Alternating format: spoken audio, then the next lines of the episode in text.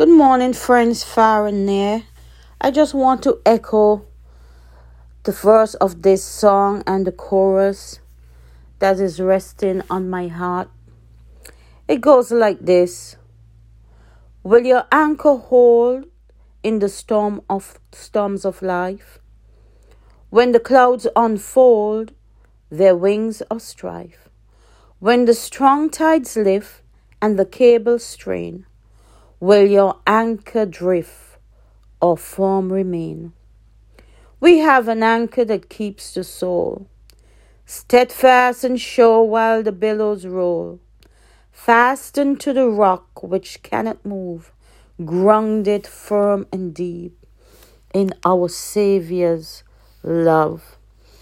Hebrews six, eighteen to nineteen tells us about Jesus Christ, who is our anchor.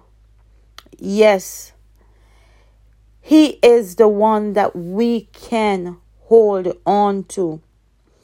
Verse nineteen states which hope we have as an anchor of the soul, both sure and steadfast, and which entereth into that within the veil, whether the forerunner is for us entered, even Jesus made an high priest forever after the order of Melchizedek.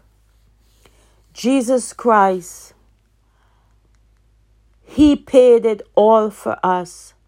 He made that ultimate sacrifice of removing that veil, so that we can go boldly to the throne of grace, where we can obtain mercy and help in the time of need.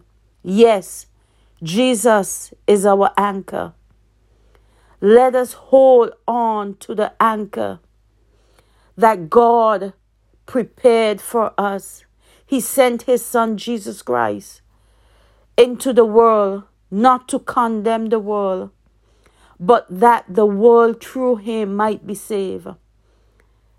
Believers, Christians, unbelievers, I want you to know that we have an anchor. We have hope in Christ.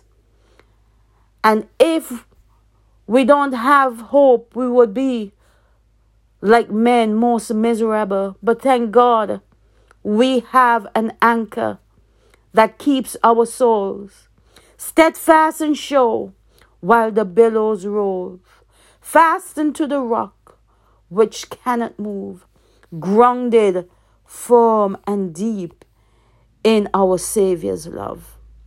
God bless you. Have a wonderful day. Remember, God is your anchor. Jesus Christ, the Savior of the world.